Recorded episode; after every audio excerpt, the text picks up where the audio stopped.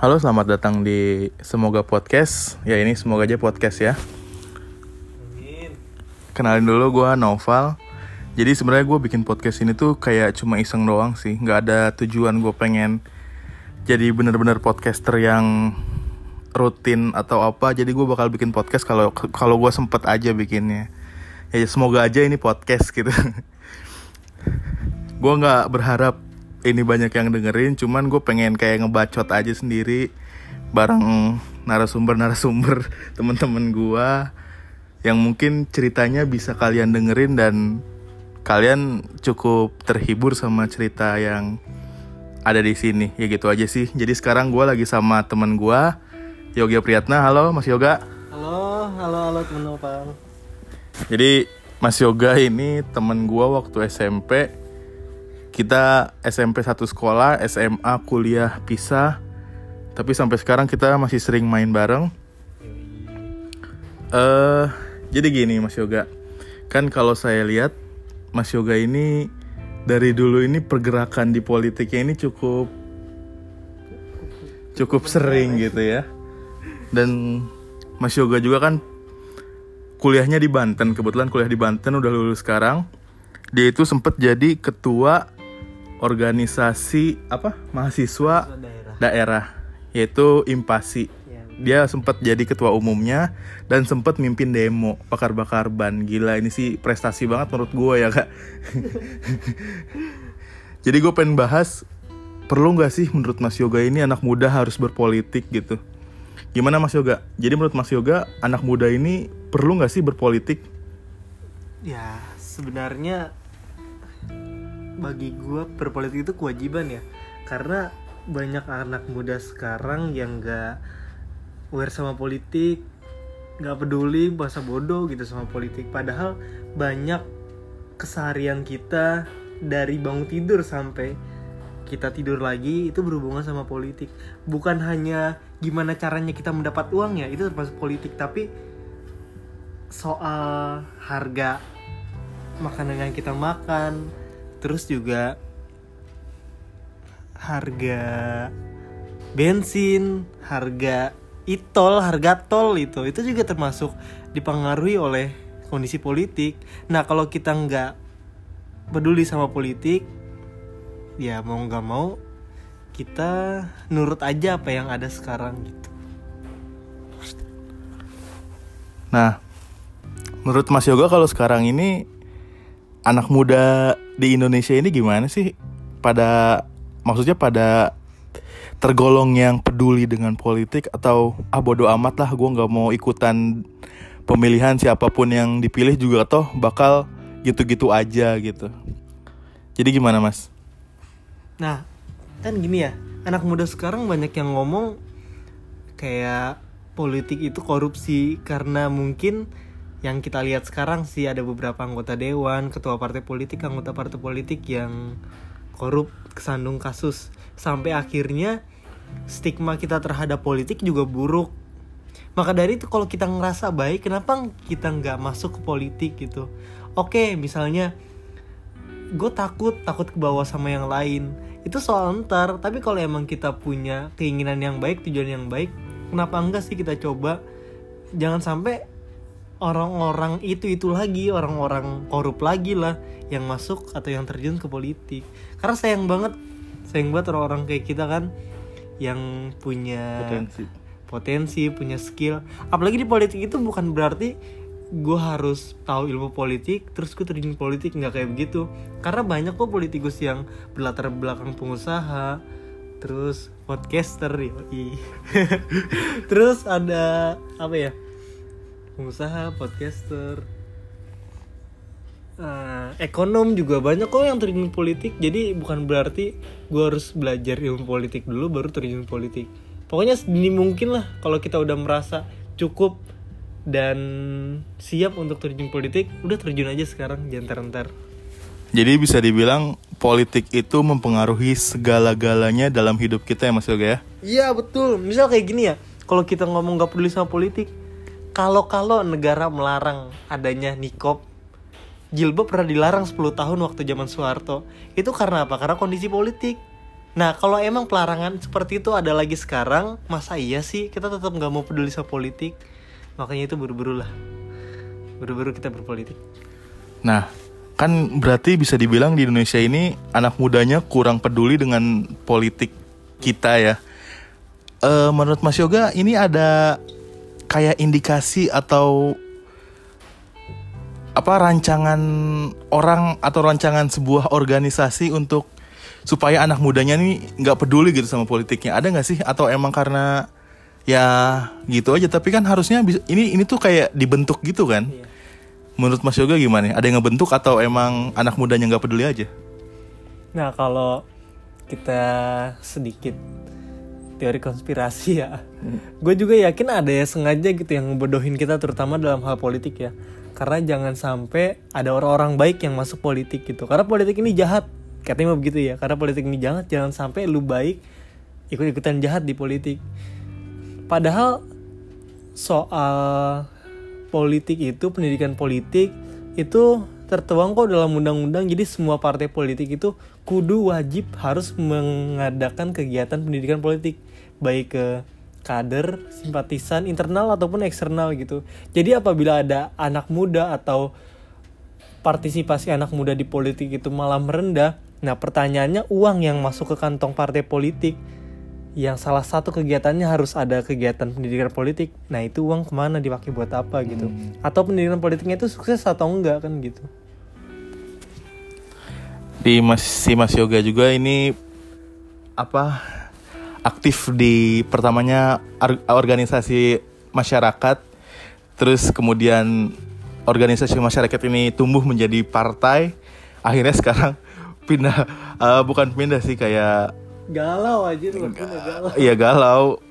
Nyoba-nyoba di tempat lain di partai partai lain tapi sebenarnya bukan kader ya mas? Bukan kader. Tapi mungkin akan. Akan gak sih? Kan Insya Allah, mudah-mudahan. Ya partainya kita nggak usah sebut, tapi inisialnya P. P itu banyak ya. P itu kan partai. P itu kan partai. persib anjir P itu partai bisa partai Golkar, partai Demokrat, partai-partai partai yang lain. Nah, terus kalau misalkan nih, kan tadi di notis dibilang juga kalau politik itu katanya eh apa stigmanya tuh jelek ya, buruk ya. Setuju nggak kalau misalkan di dalam politik sendiri ada politiknya juga gitu? Maksudnya ketika ketika petinggi politik yang punya media, dia bisa menguasai media itu dengan menaikkan derajat partainya dia supaya partai yang lain itu ya ketutup gitu. Iya. Bahkan misalkan partainya yang punya media ini punya eh, apa anggota-anggota yang udah naik di di pemerintahan gitu. Kemudian mereka ingin menaikkan derajatnya yang kemudian derajat mereka naik sehingga partai yang lain itu bakal pamornya tuh turun. Bener nggak sih? Iya, eh, pengamat politik kontemporer kan banyak yang bilang kalau ekonomi dan media menjadi dua indikasi atau dua modal partai politik atau tokoh politik gitu untuk menaikkan pamornya, naikkan elektabilitasnya. Cuma ada beberapa yang terpatahkan pada 2019. Kalau kita lihat ada beberapa partai politik yang punya uang banyak didukung oleh media bahkan diketuai oleh pemilik media tapi dia nggak dapat tempat. Nah itulah. Jadi ada teori juga yang terbatangan di 2019 bahwasannya ada yang kurang berarti dari media dan ekonomi atau media dan uang. Yang kurang apa sih? Nah itu tadi. Mungkin ada narasinya kurang idenya kurang atau banyak hal lagi ya banyak hal ya. Banyak hal misalnya si partai itu nggak memanfaatkan memanfaatkan umat Islam misal kayak gitu. Indonesia ini dengan jumlah umat Islam yang paling besar harusnya semua partai itu punya cara untuk ngelobi umat Islam gitu. Umat Islam misalnya ada 80 sekian juta di Indonesia. Eh enggak 80 sekian persen di Indonesia. Kan itu menjadi wadah-wadah sendiri harusnya maksudnya Kolam. Iya, kolam-kolam yang harus dicemplungi oleh semua partai politik gitu, oleh kader-kader politik untuk menaikkan suara partainya. Cuma partai politik belum manfaatin itu. Mereka masih mikir karena gue punya uang gue bakal jadi atau karena gue punya media gue bakal jadi. toh Perindo nggak jadi PSI juga nggak ada nggak ya dapat kesenayan kan Iya. padahal dia punya uang kok dia iklannya banyak juga Hmm, modalnya gede. ya modalnya gede cuma dia nggak dapet karena apa nah itu tadi Nah, misalkan nih Mas Yoga, kan kita seumuran-umuran gini mah bisa dibilang kayak bodoh amat gitu sama politik. Cuman mungkin dari 100% cuma satu persen atau bahkan ya kira-kira satu persen lah atau 0, sekian persen yang peduli sama politik. Iya. Mungkin mereka nyangka kenapa sih harus terjun ke politik? Emang tujuannya apa? Emang kalau kita terjun ke politik tujuannya apa sih mas? tujuannya ini ya tadi kan politik itu kan tata kelola mengatur negara ya Hmm. bukan hanya negara itu dalam Dari hal-hal dalam kecil. makna luas ya dalam hal kecil juga itu kita udah berpolitik kan nah kalau pertanyaan kenapa sih kita harus berpolitik karena semua sendi kehidupan kita dalam bernegara ini ya pasti dipengaruhi oleh kondisi politik. Kayak yang tadi saya omong juga bahwasannya pada masa Soeharto 10 tahun jilbab dilarang. Bahkan ada beberapa organisasi Islam yang pergerakannya dilarang juga oleh Soeharto. Ceramah dilarang. Nah kayak begitu. Masa iya sih? Ke depan karena produk politik juga ada beberapa yang hal-hal yang kita sukain yang kita sukain gitu ya. Misalnya kayak pengajian ataupun kegiatan-kegiatan apalah-apalah masa isi bakal dilarang gitu oleh orang-orang politik itu. Kan itu nggak boleh. Maka dari itu ya kita sebagai pemuda ya harus melek lah harus melek politik harus sadar bahwasannya politik itu Tidak harus sejahat. Atau tidak sejahat ya tidak sejahat yang kita bayangin gitu.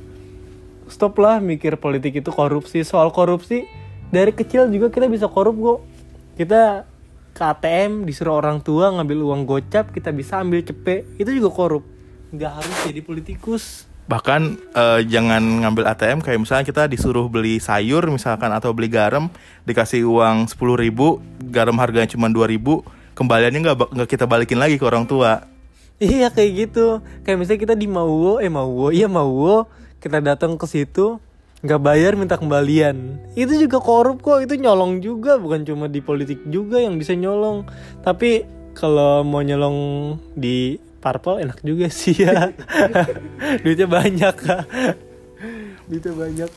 berarti gimana nih ajakan buat anak-anak muda atau seumuran kita buat melek politik dan terjun ke politik atau minimal jangan membenci politik itu gimana sih? Ya. Pemuda itu punya peran penting dari zaman dulu ya. Soekarno memerdekakan Indonesia, maksudnya pro- memproklamirkan kemerdekaan Indonesia itu karena tekanan dari kaum muda. Soekarno jatuh itu karena tekanan dari kaum muda. Akhirnya Soeharto naik, Soeharto turun, tekanan juga dari kaum muda, dari mahasiswa. Jadi nggak ada alasan sebenarnya kita untuk nggak peduli sama permasalahan politik di negeri ini. Nah untuk teman-teman pemuda sekarang yang mungkin ngerasa nggak peduli sama politik, yang lebih fokus di bidang lain gitu, ayolah kita warnain politik ini sama orang-orang kayak kita, jangan orang-orang dulu lagi, orang-orang yang otaknya itu cuma uang, uang, uang, uang. Coba kita sebagai pemuda yang mungkin memiliki latar belakang berbeda-beda ya macem-macem, ada yang bisa jadi ustadz misalnya atau ada yang ahli ekonomi atau ada pebisnis juga pedagang segala macam ayo kita bareng-bareng terjun politik. Kita benahin yang udah jelek ini. Kalau bisa dan harus bisa sih kita ubah persepsi masyarakat tentang politik ini. Bahwasanya politik ini nggak jahat loh. Politik ini yang mempengaruhi kita. Politik ini baik segala macam caranya dengan apa ya? Dengan kita menunjukkan bahwasanya berpolitik itu harus santun. Nggak boleh lempar-lempar kursi. Harus nyari kursi kayak gitu gitu ya udah gitu Oh gitu. Jadi bisa dibilang kan sekarang industri kreat industri kreatif tuh lagi naik-naiknya. Mungkin eh bisa diaplikasikan di dalam berpolitik. Jadi kita berpolitik kreatif gitu. Jadi memunculkan segala sesuatu hal-hal kreatif dalam berpolitik gitu ya. Benar ya? betul nah kayak industri kreatif ya itu bisa dengan produk politik misalnya menteri lewat Kementerian UMKM-nya atau DPR lewat DPR RI-nya lah ngebuat kebijakan yang menguntungkan atau fokus ke kegiatan-kegiatan UMKM kayak begitu.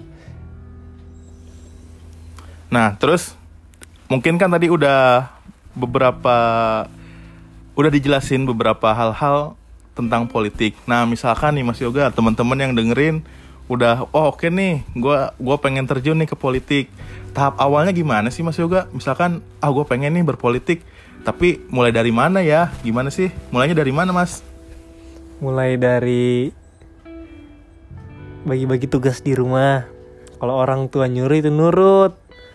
Nah kalau di rumah udah cukup, udah selesai, barulah keluar. Di luar ke mana nih? Gue masuk partai politik atau mau berpolitik. Politik juga bukan harus ke partai politik kok. Misalnya kalau kita ngerasa kita masih muda dan gak mau terkontaminasi buruknya politik gitu, karena kita belum punya imun, belum punya kekuatan, kita bisa sebagai apa ya?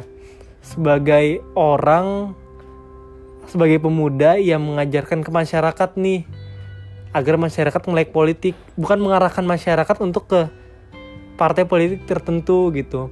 Nah kalau kita udah punya imun, kita udah punya pemahaman, terus juga apa ya uh, pemahaman, pemahaman yang kuat lah, pemahaman yang kuat dengan politik, barulah kalau mau kita kita mau terjun politik, terjun ya terjun aja gitu. Nah tapi mau lewat mana gitu? Misalnya gue mau ke partai A, partai B, partai C, apa gue harus nungguin mereka open recruitment? Padahal semua partai, padahal nggak semua partai membuka rekrutmen untuk masyarakat secara luas. Caranya gimana? Cara yang pertama, lu bisa gabung ke ormas atau LSM. Atau yang kedua, kalau lu punya tetangga orang politik, deketin dia, tempel terus. Atau bilang ke dia, Pak, Bu, kalau ada kegiatan partai ibu, saya ikut dong, gitu. Atau cara yang ketiga yang saya lakuin, datang ke kantornya, bilang pak saya mau jadi kader kasih fotokopi KTP kasih nomor telepon selesai. Oh gitu. Gitu gue yang ketiga tuh. Oh jadi Mas Yoga ngelakuin yang ketiga ya? Iya. Obrolan kita dari awal kayak terlalu serius. Serius banget ya tapi mungkin mudah-mudahan teman-teman yang ngedengerin juga dapat manfaatnya gitu dapat pengalaman baru atau share cerita dari Mas Yoga ini yang bisa diaplikasikan. Tapi ngomong-ngomong kita juga dulu pernah terjun ke politik, politik iya, ya. betul. Kita pernah terjun maksudnya terjun ke politik bareng tuh pada saat ada kampanye bupati. Iya. Bupati kita ikut saja. kita ikut kampanye eh, beberapa orang barengan teman-teman kita yang kita kenal. Kita ikut kampanye dari perumahan Iya, Mas. Eh, sampai ke satu perumahan yang lain dan itu nonton konser doang gitu. Tapi Konser ungu. konser ungu, ungu waktu itu lagi naik namanya. Tapi pada akhirnya bupatinya kepilih. iya, kita jadi kita simpatisan saja ya. Saja itu Saududdin Jamalulail. ya, kita di kota eh kita di Kabupaten Bekasi itu pemilihan Bupati. Bupati Bekasi. Ya, kita simpatisan saja basis clickers tapi. Peng apa diajaknya kampanye tapi sebenarnya pengen nonton ungunya doang sih. Nonton ungu. Eh, tapi ada Pak Sugeng anjir, Bang. Ada Iya. Pak Sugeng juga di atas iya ya Allah. Sugeng siapa kan? Eh, semuanya Pak kita. Oh iya. Pas Sugeng itu guru gua, guru SD di PH terus di SMP ada dia lagi. Dia itu ngejar-ngejar gua banget. Halo Pak Sugeng. ya ada Pak Sugeng di atas di panggung, entah dia ngapain ya. Ngerecokin aja anjir. Jadi bisa dibilang guru-guru yang ngajar kita juga eh, terjun juga ke politik, cuman nggak nggak nggak nggak ngajak dengan terang-terangan anak siswa-siswanya sih, cuman kayak Secara halus. secara halus gitu kayak sama aja anjir sama aja dia ke sekolah bawa logo partai tapi gue nggak ngerti ya dulu kalau zaman SD SMP gue udah tahu ada peraturan bahwasannya parpol nggak boleh masuk kampus. Itu guru udah gue usir dari sekolah. Sembarangan banget. Pak Nurdin ingat Pak Nurdin itu tuh? Ya jangan bawa nama dong. kakak serius anjir. Jadi lagi mabit ban mabit ya? Sholat isya. Dia make rompi Oh iya iya. pakai rompi logonya logo partai ya Allah waktu itu gue mikir keren kan cuma sekarang setelah gue jadi mahasiswa kenapa dulu dia nggak gue usir ketua yayasan gue usir Jadi begitu teman-teman. Kalau teman-teman sekarang nggak peduli sama partai politik, eh nggak nggak peduli sama dunia politik di negara kita, mungkin setelah dengerin ini agak sedikit atau mungkin langsung berubah drastis bahwa ya politik itu perlu, politik itu harus gitu, politik itu emang semua elemen dalam kehidupan gitu tuh bergantung sama politik. Semoga aja yang ngedengerin ini mulai melek politik dan mulai sadar dengan keberadaan politik dan akhirnya Gabung. beberapa ada yang terjun ke politik. Tapi Mas Yoga ini akan eh ini gak sih nyalonin diri gitu nantinya atau belum kepikiran atau emang udah di planning bakal maju jadi apa jadi apa gitu Kalau itu ya cita-cita ada sih ya, cita-cita ada, cuma politik itu kan jangka Dinamis. panjang, dinamis juga gitu. Jadi ngelihat perkembangan aja sih kalau emang ada uang, kalau emang ada ustadz yang mau ngebantu, ngebantu biar ngarahin jemaahnya buat ke saya, ya mungkin aja gitu. Makanya ya kalau saya pikir-pikir ya SD punya temen sekian ratus, SMP sekian ratus, SMA sekian ratus, cukup sih nyalon DPRD mah. ya tapi kan nggak nggak nggak semuanya juga sih bakal semua milih milih gua anjir, gak semua milih gua. Siapa tahu lawannya ketua OSIS yang seangkatan sama gua. Dia yang jadi gua enggak. ya semoga keinginannya tercapai ya Mas Yoga ya Iya, ya mudah-mudahan semua keinginannya dikabulkan dan mungkin episode kali ini cukup Jadi sekian terakhir. dulu aja Jadi yang terakhir gitu, Bang. enggak lah ini kan baru mulai nih Terbagusan lu anjir, males gua. Jadi episode kali ini mungkin cukup sekian. Terima kasih Mas Yoga. Semoga sukses. Ya, bye bye. Bye. Assalamualaikum.